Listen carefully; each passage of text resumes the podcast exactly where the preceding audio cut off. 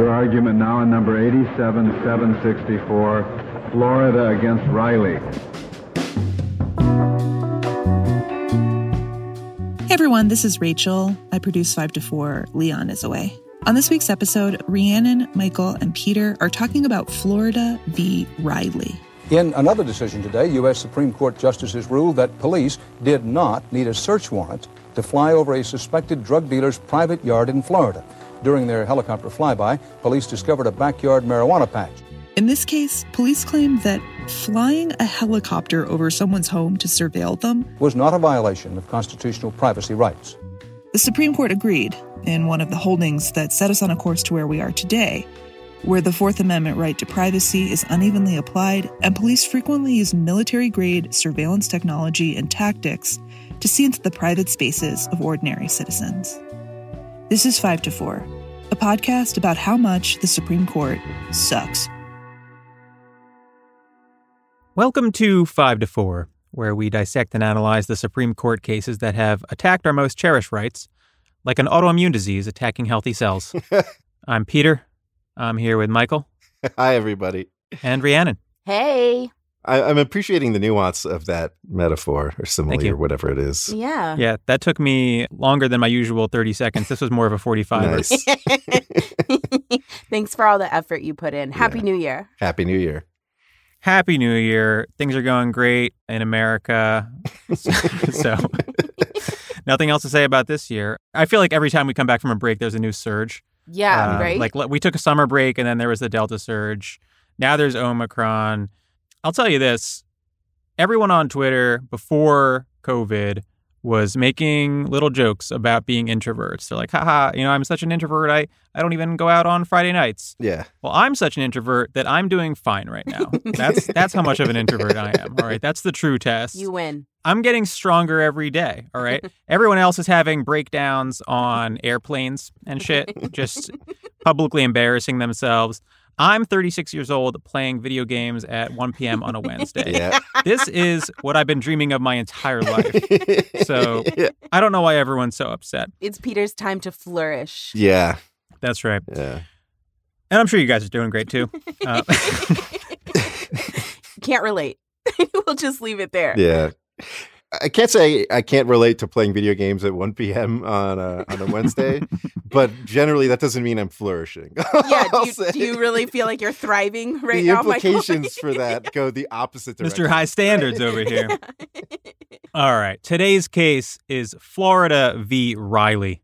This is a 1989 case about whether the police can hover a helicopter over your home in order to look into it and then arrest you based on what they see. According to the Supreme Court, they can.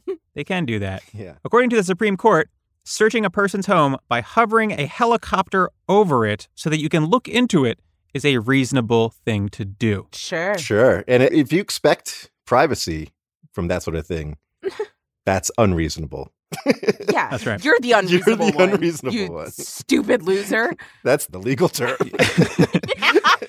Some of the cases we cover on this podcast are emblematic of the perils of formalistic reasoning or the encroachment of reactionary thought upon American law. Yeah. And this is sort of that. But more than that, it's a third type, which is a case where the court is just being dog shit stupid. yes. Yeah. Yes. We're proud to start off 2022 with a case like this. Yes.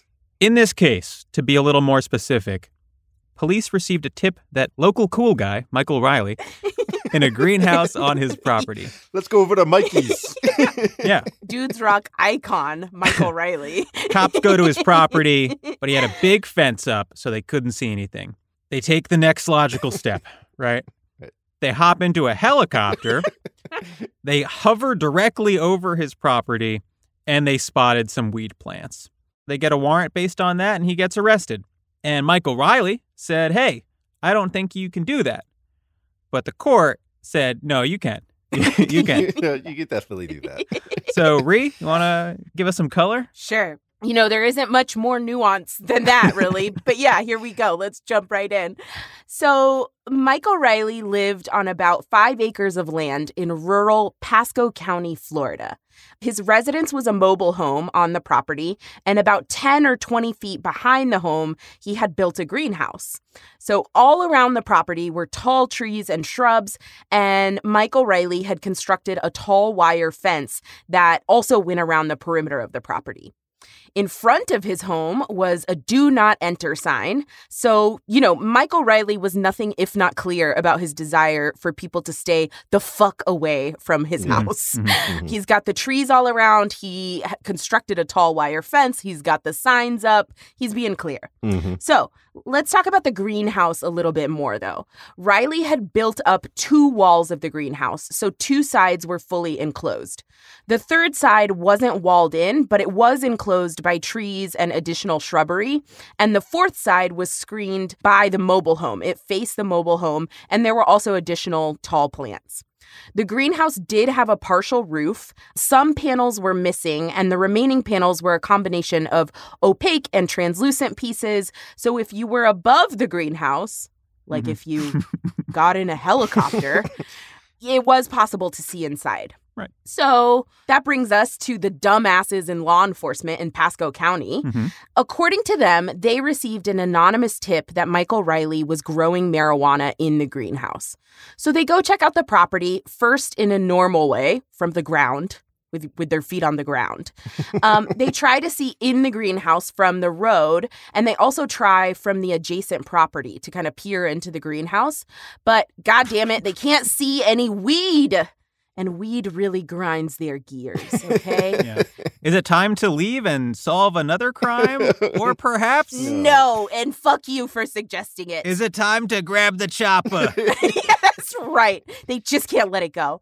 So they have to ruin this man's life over some plants, okay?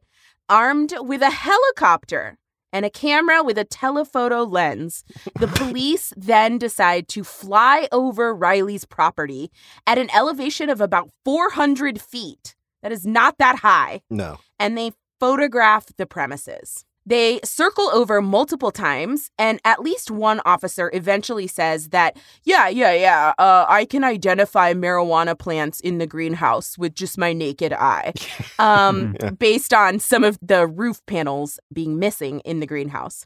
So, with this evidence, they have probable cause, so they get a search warrant. And when they search Riley's mobile home and the greenhouse, they find 44 marijuana plants. Wow, these guys are taking down drug lords, okay? Mhm.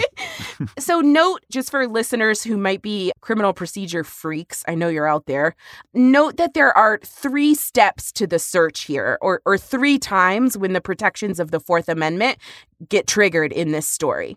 First, the police came to the property and they tried to see what they could from the street. They don't need a warrant to do that. They didn't go onto Riley's property. This is not actually a search or a seizure. If there was evidence of criminal activity visible from the street, then police would have had probable cause to get a search warrant and search the property that way. Mhm. But that didn't happen. So the next step they took, the police surveilled Riley's property from the helicopter. They did that without a warrant. So it's during this step that they supposedly see the marijuana, which gives them the probable cause they need to get a warrant. They got that warrant and finally conduct a full search of the property. So, what Riley challenges in court is that second step, the helicopter step, because what he's saying is that wasn't just your ordinary, like in plain view surveillance. That was a search of his property, and they did it without a warrant, so that's illegal. Mhm. And the argument goes that because that search was illegal, everything you got out of the search, police, everything, the evidence of marijuana being grown that you witnessed from the sky, the warrant that you got, and all of the evidence that you collected in the last search, that all has to be thrown out. So the trial court in this case actually agreed with Riley and the court granted his motion to suppress. They throw that evidence out.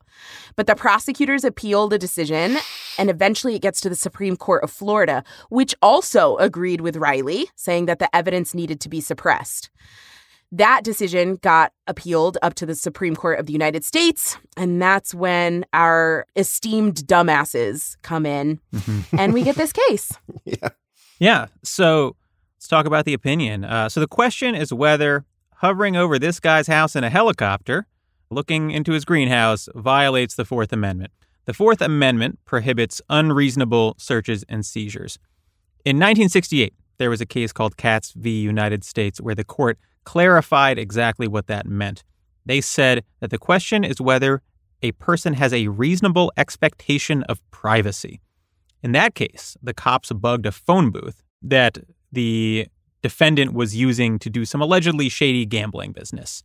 But the court said, no, you need a warrant to do that because people have a reasonable expectation that their phone conversations will be private, even in a public booth. Yes. So the question here is Does Michael Riley have a reasonable expectation that the cops will not fly a helicopter over his property to search for marijuana? or or anybody else for that for, for that matter, Yeah. right? Right. Like, Yeah. And the court, in a plurality opinion written by Justice Byron White, held that no, he doesn't have an expectation of privacy, and therefore the cops did not need a warrant and did nothing wrong.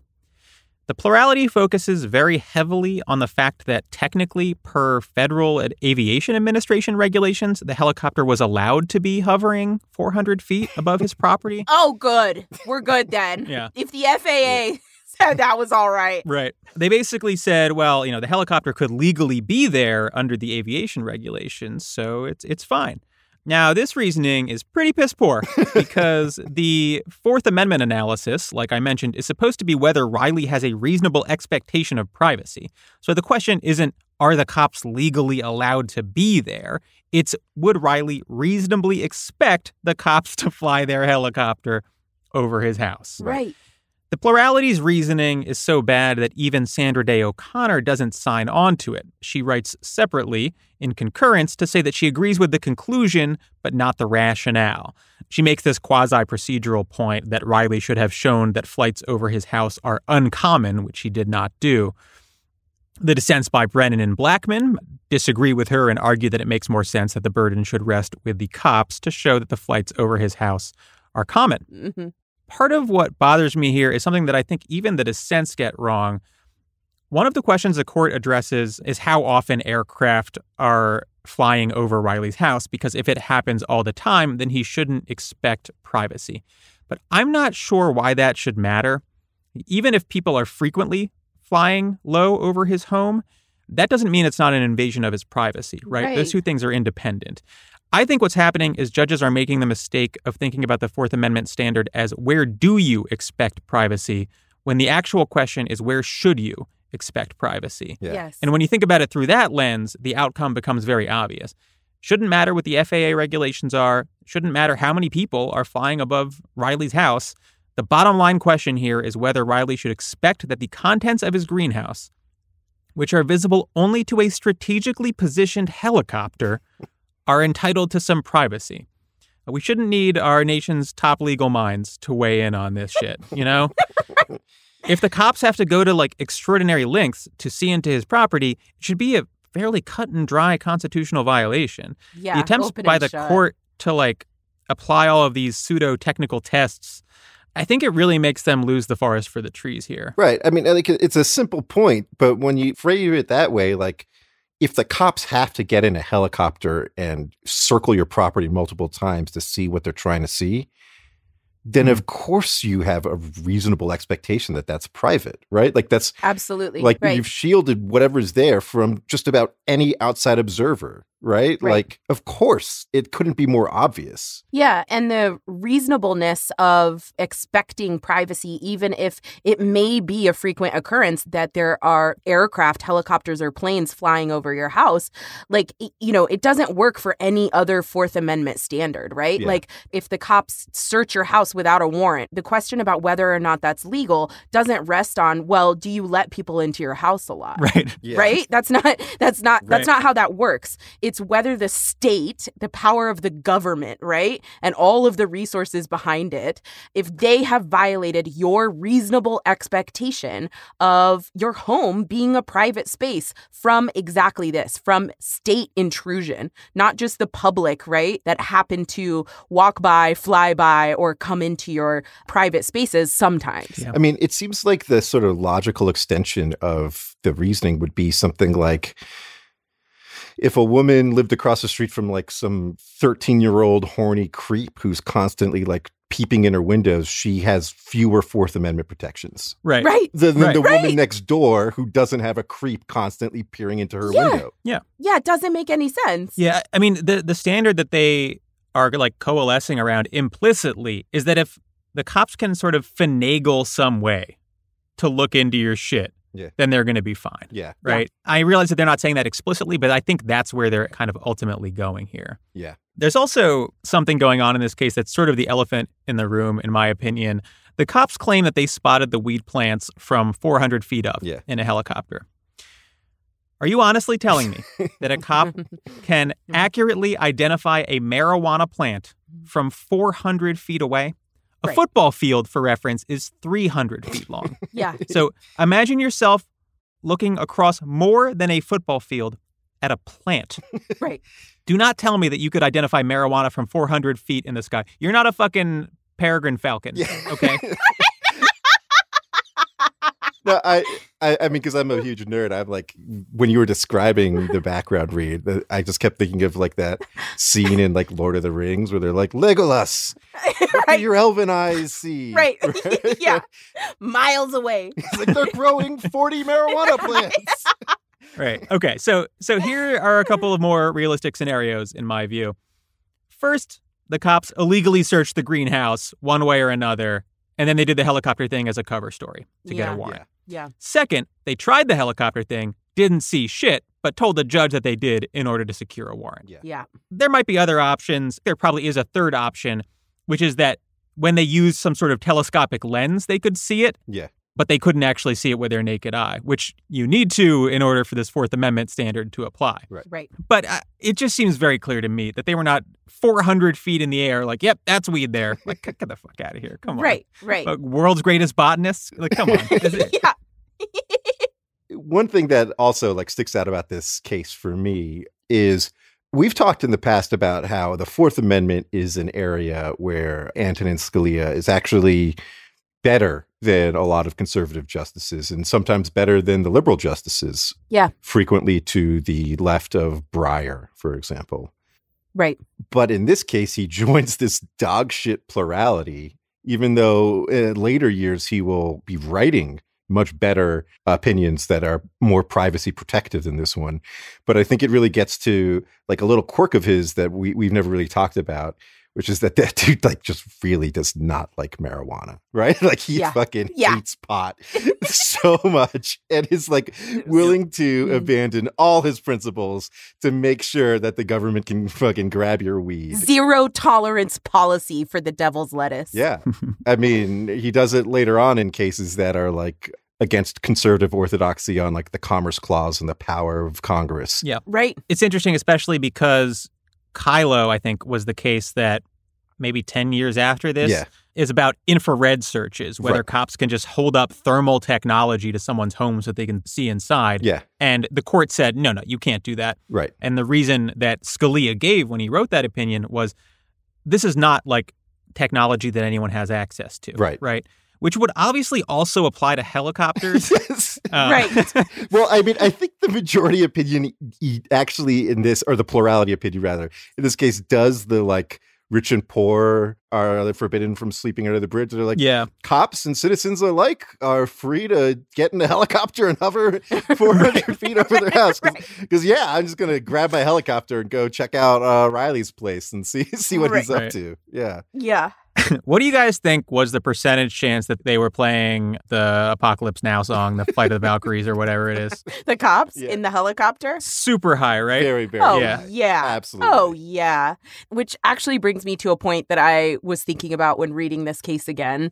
I read this case in law school and it was fun to read it again actually, but it makes me think about the militarization of the police Absolutely. Mhm. and just arming the police with all kinds of equipment that they do not need and then expecting police to be responsible in using their discretion for how they use that equipment, right? So who knows how many helicopters the Pasco County law enforcement departments had, right? But when you are equipping police with uh with all kinds of um what am I trying to say? Like Inspector Gadget shit.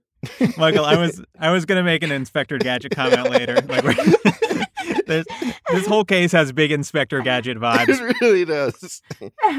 What's it called when you have a um arsenal? Okay. Yeah. So when you are equipping police with this arsenal of high tech equipment, weapons, all kinds of things to surveil the population, to stop them, to find them, to search them, right? They are going to use it to the furthest extent possible. They are never going to rein that in, right? Yeah. And it's on the courts in this country, especially the federal judiciary, especially the Supreme Court, when these cases get to them, to be thinking about that, to be thinking about what kind of further militarization and further sort of military activity that they're green lighting in domestic law enforcement. Mm-hmm. Right. Right. Like one of the dissents even like literally quotes from George Orwell, 1984. Mhm. and like the scene is like a helicopter flitting in and peering in someone's windows and then like Yeah. Staring into the windows of homes. Yeah, yes. exactly. Right. So it's not like the dangers here were a mystery, right?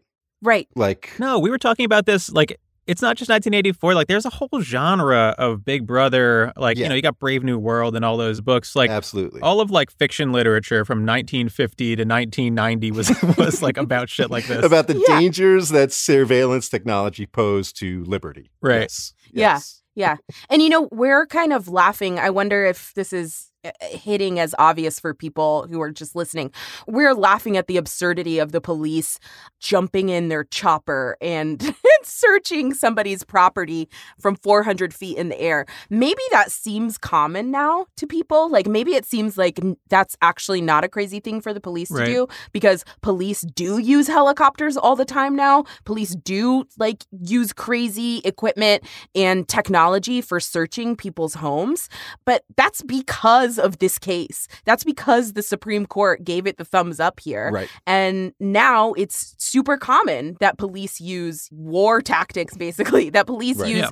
every angle that they can, including by getting in helicopters and looking inside people's homes to search. Yeah. And by the way, studies show that the use of military grade equipment has either a nominal or no impact on crime rates. Not to mention, you know, there are studies showing that SWAT is deployed more frequently, for example, in black neighborhoods, even when you control for crime rates. There is like an enormous amount of research showing that the militarization of police is A, not productive in any crime prevention sense, and B, super racist uh, and results in all sorts of untold death and destruction. Yeah, that's exactly right. I mean, we know that Breonna Taylor, right, was killed in her bed because police were serving a no knock warrant, right? Armed to the teeth with all of this sort of military grade killing equipment, you know? Mhm. I was looking at an ACLU report from 2014 about police militarization, and they talked specifically about the Maricopa County Police Department in Arizona, which had stockpiled, for example, a combined total of 120 assault rifles, five armored vehicles, and 10 helicopters. Why does the police department in Maricopa County need 10 helicopters, right? Well, it's one helicopter for every 40 marijuana plants.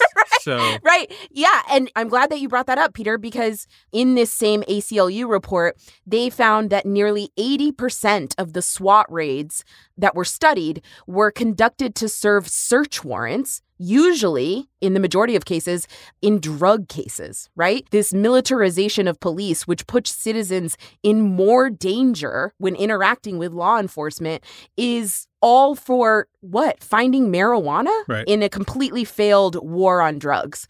There is lots of research, not just about the militarization of police in terms of the equipment that they're getting and how this affects the communities that they're supposed to serve.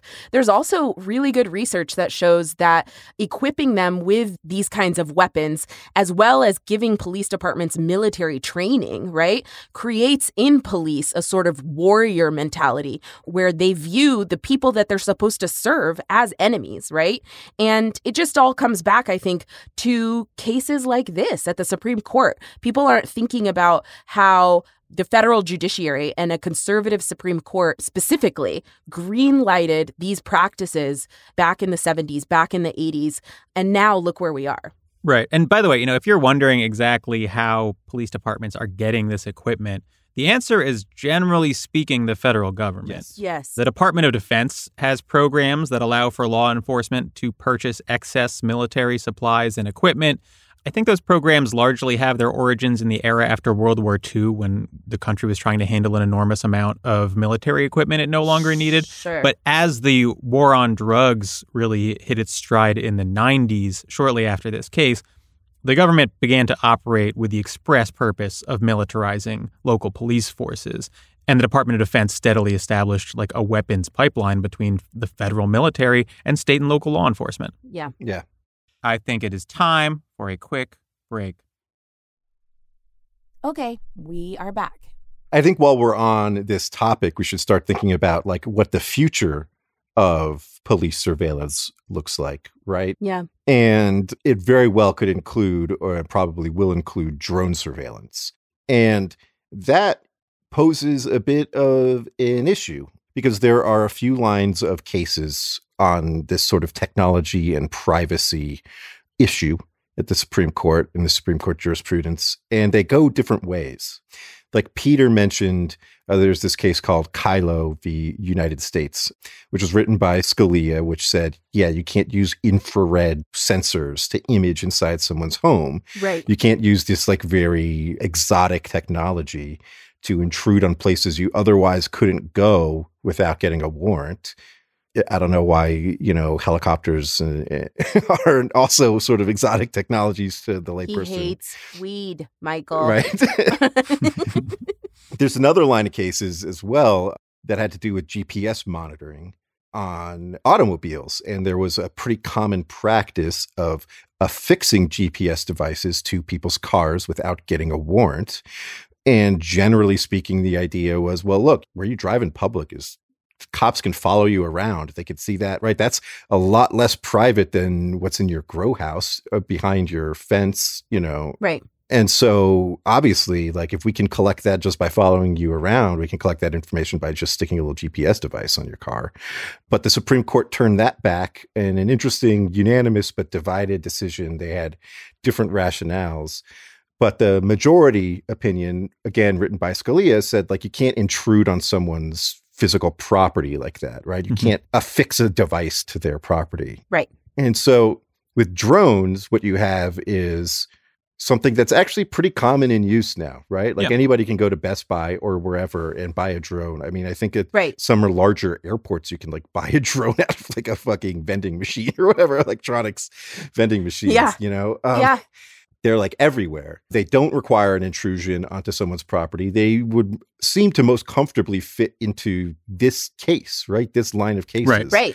Florida v. Riley, which would seem to greenlight this gross intrusion into privacy and like the creation of a mass surveillance apparatus, even more so than what exists now, right? And so the legal mechanisms for reining that in, I don't think currently exist, or at least would require some fudging of the precedents or more seriously rethinking of the precedents. Yeah. Because you wanted to get the weed dealers in 1989 and now we're stuck with with this bullshit. Right. Right. Luckily, it has gotten bad enough that even the conservatives these days are concerned about the scope of police surveillance powers, right? They are constantly clawing back all the very predictable outcomes of their previous precedents, like with historical cell phone tower data, with infrared devices and GPS tracking devices. This is all stuff that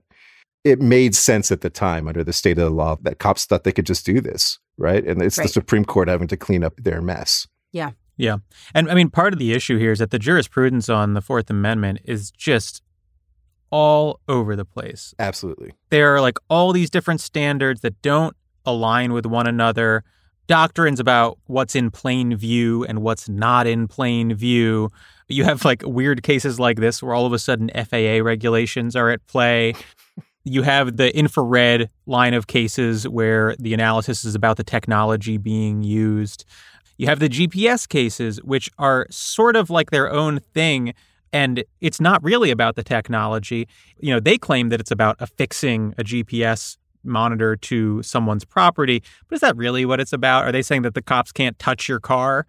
Right. You know, I don't think that's what they believe the law is. Cops can stop your car and make you wait for an hour while a canine unit comes and they can't pop a little GPS unit on it. Right. None of these things align with one another. They're all just sort of vibes based jurisprudence that's not admitting that it's vibes based jurisprudence. Yeah. Right. Exactly. Exactly. There's some precedent.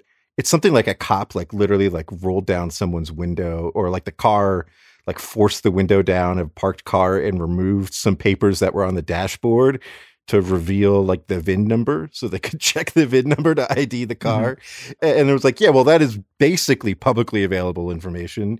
The fact that it was actually obscure doesn't change that it's uh, vibes based, it wasn't obscured, right? Like theoretically, right, right. it's publicly available information. So, right. yeah, that's not a search. It's so bizarre. And, you know, this makes me sort of miss the jurisprudential style of the Warren court where like they're proactive about people's rights and like create these forward thinking generally applicable rules knowing that many circumstances are going to arise that you'll need those rules for.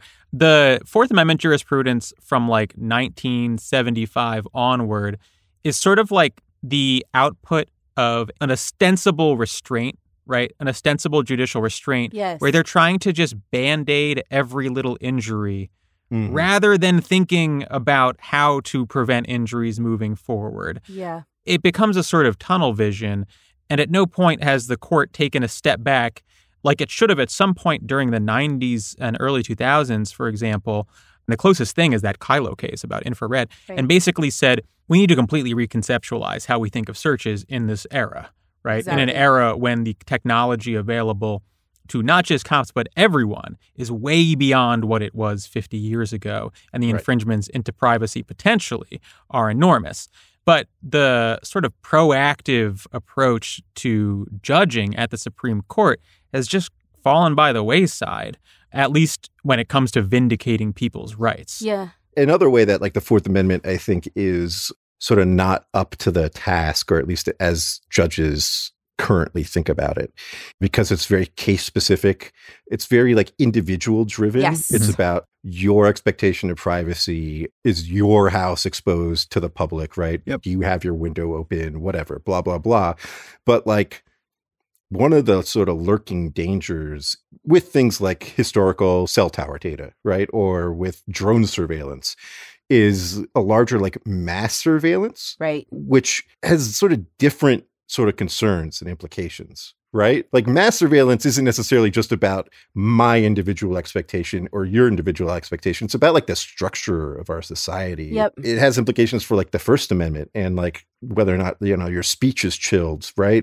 Nobody thinks seriously about this Yeah. in the judiciary. I think that's exactly right. I was also, as we've been talking, I've been thinking about practicing and litigating in this space, and the Fourth Amendment space is so difficult now because it is so individualized and is so fact specific, circumstance specific, Right. that it's really hard. Like a lot of times when you're a lawyer, I think, especially as a public defender, clients or whoever will ask you, like, the cops followed me in this way, or the cops came into my house in this way. Isn't that illegal? Right. And you have to say, well, no, actually, because it depends on XYZ and it's so individualized and mm-hmm. case specific that there is no uniting through line through the jurisprudence to like guide lawyers and more importantly to guide law enforcement to limit law enforcement in these kind of like thematic broad ways right, Right. there is no sort of working mechanism that is messaged to law enforcement about what they can and can't do because it is so case specific they just do whatever they want right and then afterwards Right. they're going to the court for the green light on it retroactively Right. it makes it very hard to advise clients. It makes it very hard to predict how your Fourth Amendment litigation is going to come out, even though case law is supposed to give you guidance on this, right? Mhm. It's an area of the law that's really a mess. Yeah. I mean, we've been talking about the individualized analysis, and I think there's a degree to which that's sort of inherently reactionary, where the court's analysis is based on a person specific circumstance, not the rights that adhere to all of us. Right. Right. Right. So If you are a wealthy person in a mansion up on a hill with a big gate around it, the court will say, well, of course you have a right to privacy in your living room, right? Right. If you're a person who can't really afford nice blinds on the ground floor of a shitty apartment building that people can see into from the street, your expectation of privacy under the Fourth Amendment is diminished. And it just cannot be that normatively speaking, your constitutional rights should depend on your ability to afford seclusion. Right. It Right. just doesn't make any sense. Yeah. Exactly. It can't be emphasized enough how much of this jurisprudence is poor people getting caught with drugs. Yes. Just Yes. so much Right. of it. Absolutely. So much of it. Even in, you know, a case like this where they're fucking Inspector Gadgeting their asses 400 feet above his house. yeah. It's to bust a dude who lives in a mobile home and has some weed Right. plants. Right. Yeah. In rural Florida, like rural central Florida. Right. This is not fucking kingpin. No. As soon as there's a fucking case about, you know, hovering helicopters over the homeowners association in fucking Westchester somewhere, Right. there will be a candlelight vigil outside of the Supreme That's Court. right. Uh, Nancy Pelosi's going to speak on it. oh, God. You know, a lot of conservative and frankly moderate Fourth Amendment jurisprudence over the last several decades has been just like finding excuses to side with cops who manage to find evidence through very suspect methods. The Fourth Amendment prohibits unreasonable searches and seizures. Generally speaking, that is supposed to mean that if cops are searching private property, they'll need a warrant. There's supposed to be very few exceptions. Conservatives have responded to that by considerably narrowing the boundaries of what's deemed a search under the Constitution. In 1978, there was a case where the court held that the cops could search through your trash because you had abandoned your claim to privacy by putting something in the trash. Which, like, how could that possibly be true? Right. If you really wanted to keep it private, you need to just start burning your trash in your Right. backyard. Or you keep it forever. You wouldn't throw it away. It's the only way to we're allowed to dispose of our shit. right. right. And you know, the bottom line question there should be: Do you think the average person would like someone rummaging through their trash? Right. right. The answer is pretty obvious. Is there a single person who would not feel a little violated by their neighbor or whoever else going through their trash? Right. How can it be said that you abandoned your interest in privacy? In 1983, there was a case where cops had walked around a no trespassing sign on a man's property, walked a mile deep into that property, and then found marijuana in a field. The court said the cops did not need a warrant because of the open fields doctrine, which says that open fields are generally not protected under the Fourth Amendment. And That's a doctrine that dates back to like the 1920s in American jurisprudence.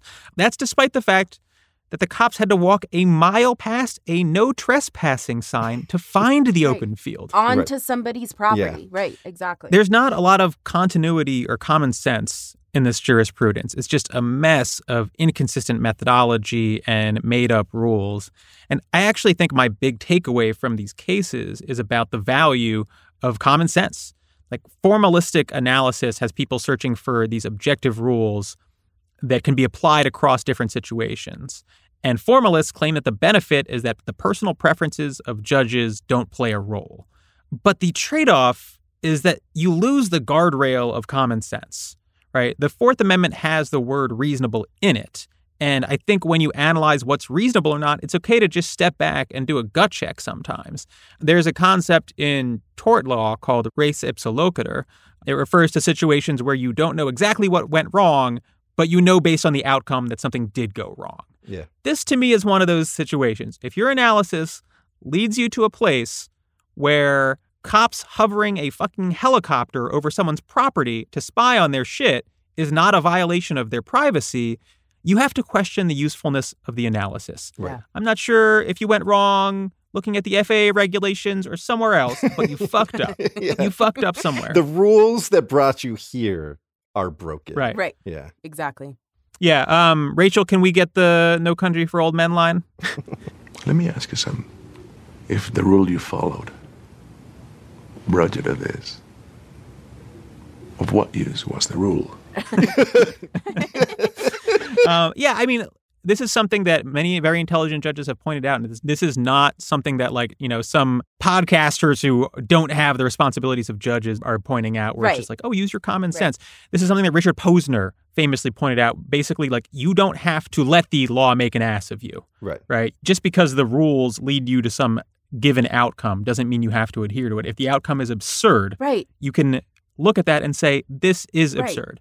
This case is fucking absurd. Cops should not be allowed to fucking hover a helicopter over your Right. house Period. and look at weed. yeah. You know, they're uh, called justices, but everybody else in this profession, they're called judges. And the idea is they're supposed to have good judgment, Right. right? Like that's like that's the whole idea is like ultimately you should be able to say like this is fucking stupid, guys. Exactly. like, this is this Right. is why we're here. That's your right? Like, job. exactly. To Yeah. say when something is ridiculous, to call out something when it's absurd, so that we have better rules going forward. Yeah. Yeah. And you know, it's an area of the law where you need to consult with your vibes. and this is where formalism runs into trouble because they deny the power of the vibe. they use the power of the vibe, but But then they fall victim to their vibes. Yeah, that's As right. a result. that's right. They don't control their vibes. That's right. right? They think that they've done away with their vibes, but in reality, their vibes are running amok within them. Yeah. That's right. That's right. This is really gold. Yeah. Let's turn this into its own episode about controlling your vibes versus letting your vibes control you. Special Patreon episode. That's what legal realism is. Yeah. Legal realism is about accepting and controlling your vibes. That's right. Formalism is about denying your vibes, but ultimately you get controlled by your vibes regardless. I think that actually is a pretty good, pretty good encapsulation I don't hate it. of this. I don't hate though. it. Ow. I started smoking weed again. and this is this is what happens. Next week is NFIB, the Department of Labor, a case that just dropped. This is a case about whether OSHA, the Occupational Safety and Health Administration, can require employers to implement vaccine and testing mandates. And the Supreme Court held quite recently that no, OSHA can't do that. Cool. And you actually have to let the Omicron variant rip through our population. so we'll be talking about that. Yeah, no, it's great. Yeah. Follow us on Twitter at 54pod. Subscribe to our Patreon, patreon.com slash 54pod, all spelled out. Access to premium episodes, special events, our private Slack, all sorts of shit. We'll see you next week. Bye bye. Bye.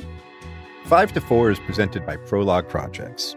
This episode was produced by Rachel Ward with editorial support from Leon Neyfakh and Andrew Parsons. Our production manager is Persia Verlin. Our artwork is by Teddy Blanks at Chips NY, and our theme song is by Spatial Relations.